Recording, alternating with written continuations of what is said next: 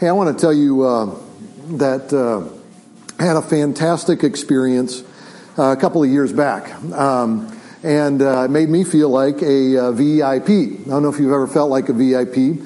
Um, but uh, we were able to go on vacation, and coincidentally, I didn't really plan this, but my sister and brother-in-law were on that same vacation with us, and we we were able to go down to the Mexican Riviera and uh, spent a little bit of time down there in a, in a resort, and it was fantastic. And it was kind of a fancy pants place that we were able to go to. And this is how uh, fancy pants it was. We we could go down and lay on the beach under these uh, umbrellas. These uh, these thatch umbrellas were down there, and we could lay there, and it'd be kind of warm, and the sun would be beating down on us. And then there would be these people come around in their white coats and they would say, uh, "Would you like anything to drink, sir?" You know, and all day long they'd keep you hydrated. You, you never had to get off of that thing ever, you know, and uh, they'd keep you hydrated all day long. And then later on in the day, they would come up to you, and uh, and and this is what they did. Uh, they took these white hand towels and they dipped them in water and then they rolled them up and they put them in the freezer and then they pulled them out of the freezer and stacked them up as these little frozen logs that were on this silver platter and while you were laying there on the beach soaking up the sun maybe in the shade under that thatched little hut there was there, that little umbrella, and they would come up to you and say, uh, would you like a frozen towel, sir? And you'd take that frozen towel off of the silver platter, and then you'd unfold that thing, and it would be icy cold, and you'd kind of pat yourself down there in the sun, and then you could just kind of put it back on the tray, and they would, thank you, sir, and they would move away. And, and later on, while you were laying out there in the sun, they knew you had sunscreen all over you, and you'd be handling your sunglasses, and they would walk up to you and they would say, may, may we clean your glasses for you, sir? And you'd hand them their glasses and they'd clean them all up and make sure there were no fingerprints on them. And then, and then they would put them back on your head for you. Yeah, that's right. I tell you what, it was really good. It was, you didn't even have to touch them in order to get them. Yeah, right there, perfect, thank you, you know. And, he, and the best part, this is, this is the funnest part of the deal, is um, uh, it was time for us to leave. So the bags were down there in the lobby and uh, we had arranged transportation through the resort and they pull up in this brand new Cadillac Escalade, right? And uh, uh, they pull up there and, and they open the door for you, Mr. Allison, Mrs. Allison, please step into the, and they, they put us to the airport. And we get to the airport there. And while we are at uh, the airport, as we're pulling up, we see this long line that's going down the sidewalk and making its way into the airport, all the way up to the uh, to the counter, the desk where we're supposed to check in. All right, and so we get out of the uh, the Escalade, and uh, and all of a sudden the guy takes our bags and he just starts disappearing down uh, down the sidewalk, and, and, then he looks back and says, "Mr. Allison."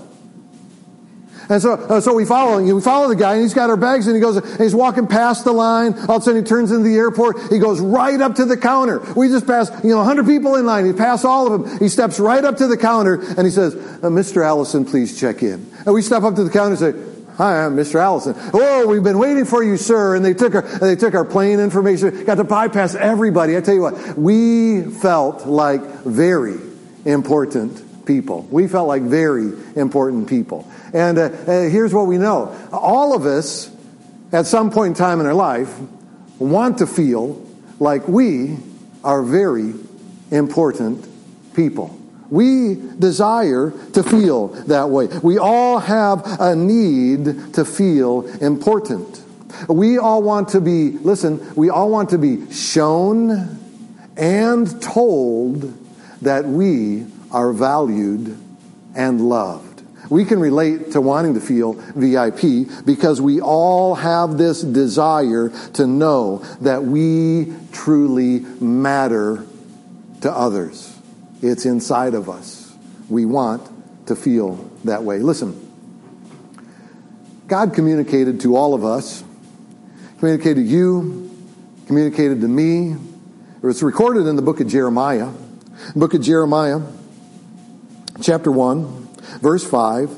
Here's what God told Jeremiah and subsequently to all of us. He says, Before I formed you in the womb, I knew you. God says, before you ever existed, before uh, you were outside of the womb, before you took your first breath, I knew you. I cared about you. I loved you. Before you arrived, I loved you. I know you. I know who you are and I love you. Now think about that. You know what that means? That means this. Listen. To God, you are a VIP. And think about this. You know what else that means? Some people perform at very high levels. Uh, maybe in your job or your workplace, or maybe uh, in your past workplace, whatever the case may be, maybe you were known for being a performer. And, and you could outperform, and, and everybody would kind of turn to you, and they would look to you, and they, everybody knew this person performs at very high levels, and maybe you were a performer. Maybe, maybe your reputation is outstanding. Maybe you were the one when you would walk in to the office or the workplace or wherever that might be, or maybe you, you could walk into City Hall or the bank or wherever it was, and people would look to you and they knew who you were because your uh, reputation was outstanding. Maybe you're the one that's blessed and you can help other people and you can see needs in other people and, and you're the one that can, people look to you and say, man, they're the one that can help you and maybe, maybe that's who you are, but here's what you need to know. All of that all of that, whether you're a high performer, uh, whether you can help other people, whether you have a great reputation, and all, none of that stuff, none of that stuff makes you matter more to God. God loves you. Before you were created, God loves you. To God, you are a very important person. You are a very important person to God. Question Who is a very important person to God? Who is a very important? Here's the answer everyone. Write that down. Everyone is a very important person to God.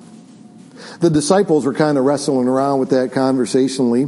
Uh, they were uh, in this conversation where they were saying, you know, who's, who's going to be the greatest in the kingdom of heaven? We read about it in the book of Matthew. If you have your Bible, book of Matthew, chapter 18, we're going to look at a couple of verses in there. Matthew chapter 18, start with verse 1. Uh, here's the way that kind of breaks down. They, it starts off with this. It says, About that time, the disciples came to Jesus and asked, Who is greatest in the kingdom of heaven? Eh, eh, who is going to be the greatest people? Who's going to be the very important people? Who's going to be top dog in the kingdom of heaven, Jesus? When, when the kingdom of heaven comes around, who is going to be the greatest in the kingdom of heaven? But in order for us to understand who's going to be the greatest in the kingdom of heaven, first we need to understand, well, what is the kingdom of heaven? What is the kingdom of heaven?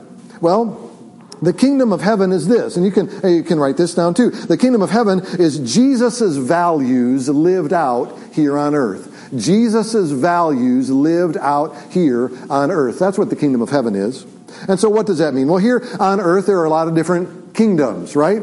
Uh, there are uh, communist countries or socialist com- countries. Uh, there's uh, democratic republic countries, and there are uh, uh, there's all these different. Now, for every one of those countries, and here in America as well, there's a lot of different viewpoints. If there are if, if there are people with belly buttons, there are people with viewpoints, right, and opinions. And there are Republicans, and there are Democrats, and there's all of these different ideas as to the way things should be and the way they shouldn't be, and this is the right way and that is the wrong way way. Well, what is, what is the kingdom of heaven? What is the kingdom of heaven? That is Jesus' values played out. Okay, think about this.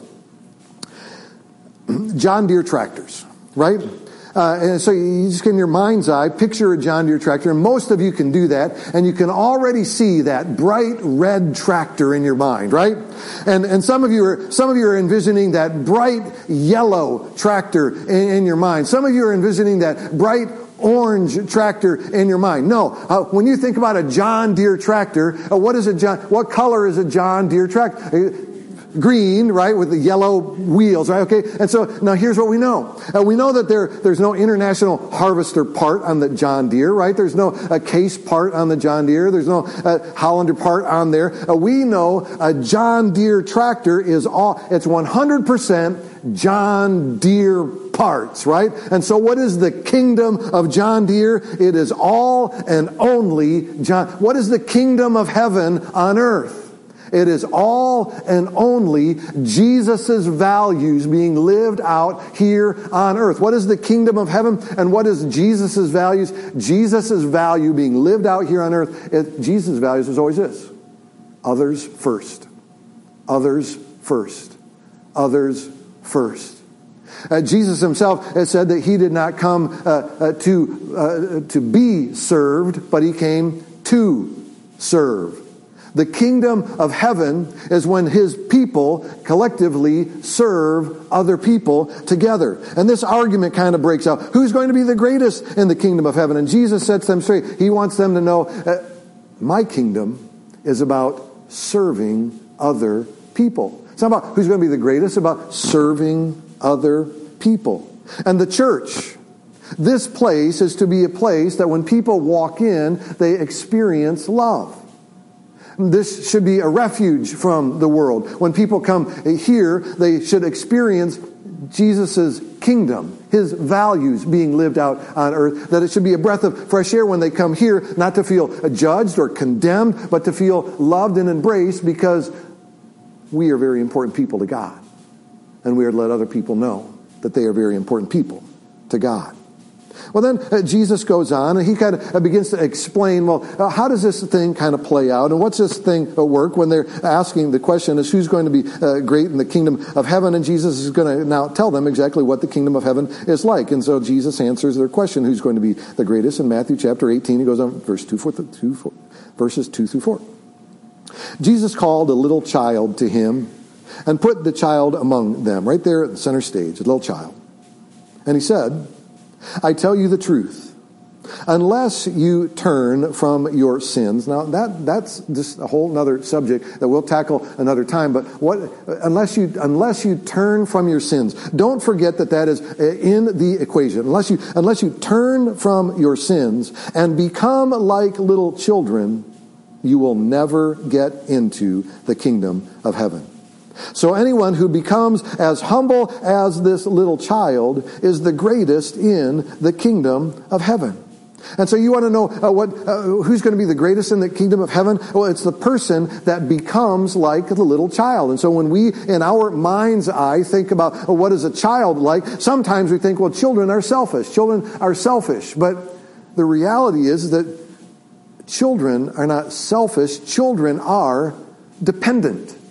They're 100% dependent. They're 100% dependent. I was so excited. My grandson came uh, to visit me uh, this weekend, and I was so disappointed when he showed up and he didn't mow the yard for me. Isn't that what grandchildren are supposed to do? Come and mow the yard for you? And here's, uh, here's a Cooper, right? Tiny little, of Cooper couldn't mow the yard. No. What can Cooper give me? Truth is, nothing. Nothing, but what do I want to give to him? My love, right? And so uh, Cooper's going to grow up and, and, and, kids grow up and the reality is even five-year-olds, five-year-olds. And when you ask the five-year-old, uh, you know, when are you going to start making a living and start earning your keep around here and paying the bills, right? No, a five-year, no. A ten-year-old, no. Even a 15 year old. When you, what does the 15 year old eat? Well, first of all, they eat everything, right? Everything, right? But who is constantly providing and giving that and serving that up? They are dependent. Children are dependent. And so when Jesus brings a little child forward and says, be like the child, Jesus is communicating, really, you can offer me nothing. You can depend on me. And so they were saying, Who's going to be the greatest in, in the kingdom of heaven? And Jesus is saying, Just be dependent on me. My kingdom is about serving others. Depend on me. Lean into me. You don't need to earn my love. You have my love, is what Jesus was communicating to them. You are a VIP. Then Jesus goes on to explain this, Matthew chapter 18, a little bit further down, verses uh, 12 through 13. He says, If a man has a hundred sheep, and one of them wanders away, what will he do? Won't he leave the 99 others on the hills and go out in search of the one that is lost? And if he finds it, I tell you the truth, he will rejoice over, the, over it more than the other, more he will rejoice over it more than over the 99 that didn't wander away. Jesus values that one that was lost. Jesus values the one that was lost. When all of the others wander away, he values the one that is lost. Now, I, I don't have any sheep. I don't have any sheep. but I do have an Ozzy. I do have an Ozzy. Here's a picture of Ozzy. I have an Ozzy. Okay? And uh, Ozzy is old and Ozzy is blind, and Ozzy is now deaf. And so every day at lunchtime, I have to go home and I let Ozzy outside. And it used to be I just kind of open the door and scooch him out, and you know, and he'd kind of wander around out there, take care of his business, and you know, he'd kind of sit down on the on the sidewalk if it's warm and soak that up, and eh, he wouldn't go anywhere and wander off. He'd just kind of do that. And when he was ready to come back in, he'd kind of come up and kind of scratch at the door, and then I'd, I'd let him back in. But now Ozzy is so old old and so blind and he's deaf and, and now he tends to wander a little bit more and there's these times uh, that uh, my wife doesn't know about that uh, sometimes I come home and I eat lunch and, uh, and I, I start eating my lunch after I've let the dog out and then I have this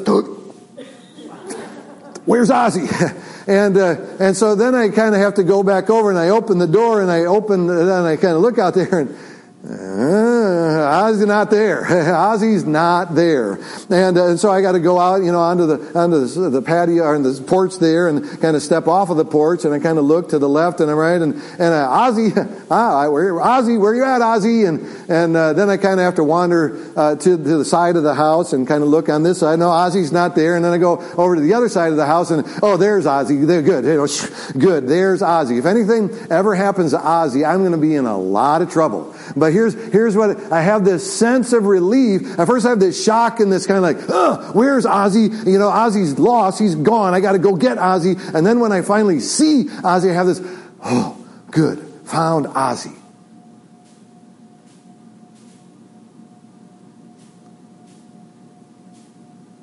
That's Jesus. Where are you? You're missing. You're not here. Where are you?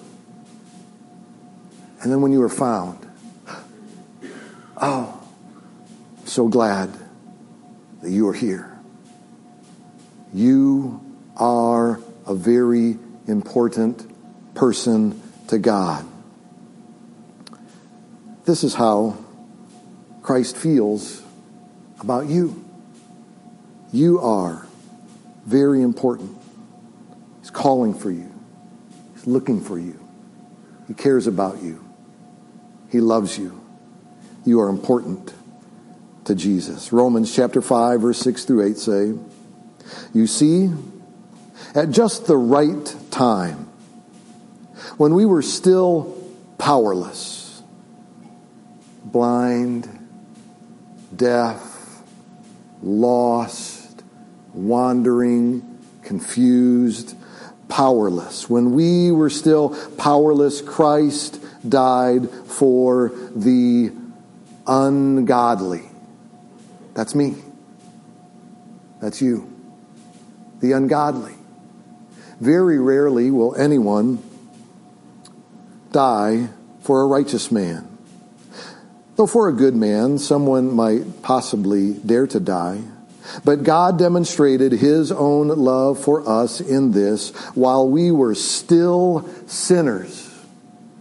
Christ died for us while we were still sinners, while we were still unclean, while we were still wandering around. Jesus tells a parable of the lost son. He says, and the son uh, wanders off and he's there dining with the pigs while we were still dining with the pigs.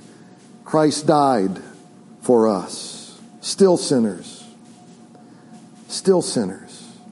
John 3:16 says for God so loved the world that he sent his only son, that whoever believes in him doesn't have to worry about death now. We're made right in him. We are a VIP in him when we have claimed Jesus as our King and our God and our Lord. And he says, here's what I want you to know. You are very, very, very, very important to me. I value you. You are important to me. We need to see ourselves that way. But sometimes we listen to the way the world defines us.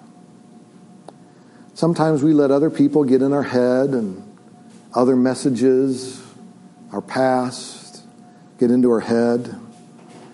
And too often we are too quick to label ourselves maybe a different way. And we're not sure. We feel worthless. We're not sure. We're not sure what I contribute, uh, maybe as a parent. Do I contribute as a father? Do I contribute as a mother? Do I contribute in the workplace? Does anyone have any respect for me whatsoever? Do I really contribute to this planet or am I worthless? And we wonder that. And we think about that. And we kick that around in our brain. And sometimes we're not even sure if we're important enough to be worthless because sometimes what we think is we've just been forgotten. Nobody knows. People moved away. They don't even reach back to try to find out what's going on in my world. And I wonder if they even care who or what or if.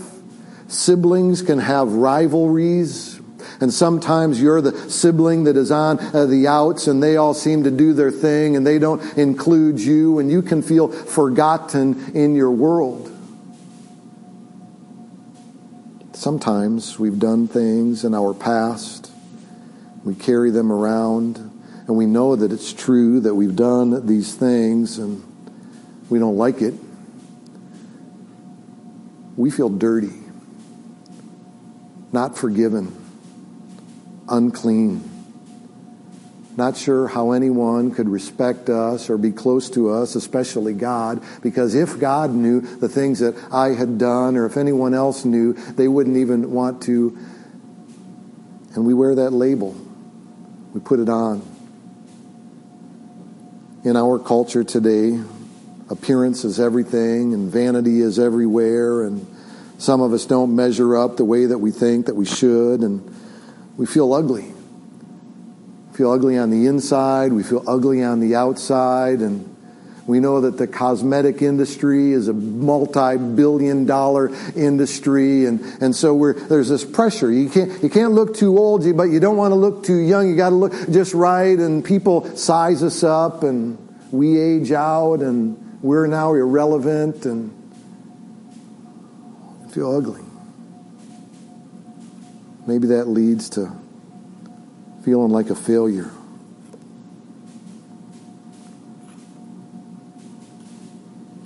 Maybe you had some big things you wanted to accomplish in your life. There are people around you that want to point at you and they want you to know that you never did amount to all that that you thought maybe you were going to be or thought you might be or projected that you could be and so you feel like you didn't live up to it. When it's all said and done, you feel broken. You just feel broken. And you wonder can people forgive me for the things that I have done to them? Or will I always live this way? The world seems to be okay with me feeling this way. In fact, they don't even seem to extend any kind of appreciation or reach out or want to care, and I can just feel this way and live by myself and be isolated alone. Oh, I can put on a big smile, but ultimately inside, I know this is who I am. But what you need to know is that God loves you. God loves you. God loves you. God loves you. God loves young you. God loves adolescent you. God loves old you. God loves you without makeup and without muscles. God loves you. God loves best you. He loves worst you. He loves confused you. He loves content you. He loves timid you. He loves silly you. He loves self-conscious you and arrogant you and unemployed you and entitled you and fearful you. And God loves lonely you and guilt-ridden you and abandoned you and uh, adorable you and unlovable you and single you and divorced you and separated you and widowed you God loves angry you and sad you and bitter you. He loves cynical uh, you. He loves cowardly you. God loves you just as you are. God loves you. He loves you. God loves you. God loves you. Sometimes we don't want to believe that. We say to ourselves, if only you knew some of the things that were in my past, uh, you would know that God can't love me. But one of my favorite sayings is, is that the problem with most of us is that we are like the rest of us and God loves you. Write this down. What you have done is not who you are. Write this down. What's been done to you does not determine your value. Write this down. What you struggle with does not define you. Ephesians chapter 2, verses 4 through 6 but because of his great love for us. God, who is rich in mercy, made us alive with Christ even when we were dead in transgressions. Even in the midst and the middle of our sin, when we were at our lowest, as far away as we can get from God, that is when He stepped in. It is by grace you have been saved and God raised us up with Christ and seated us with him in the heavenly realms.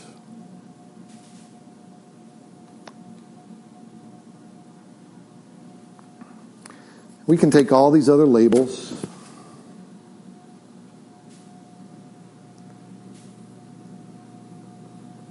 We can hang them on the cross. And we can know that God loves us and that He redefines us and that He gives us a label and He gives us a name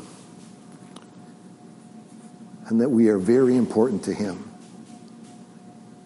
And He sent His cross, He sent His Son to die on a cross to forgive us of our sins so that we are known as His children and that He cares for us and is interested in us.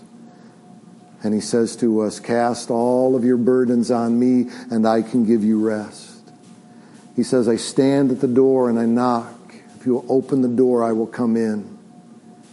And He wants to be in our life.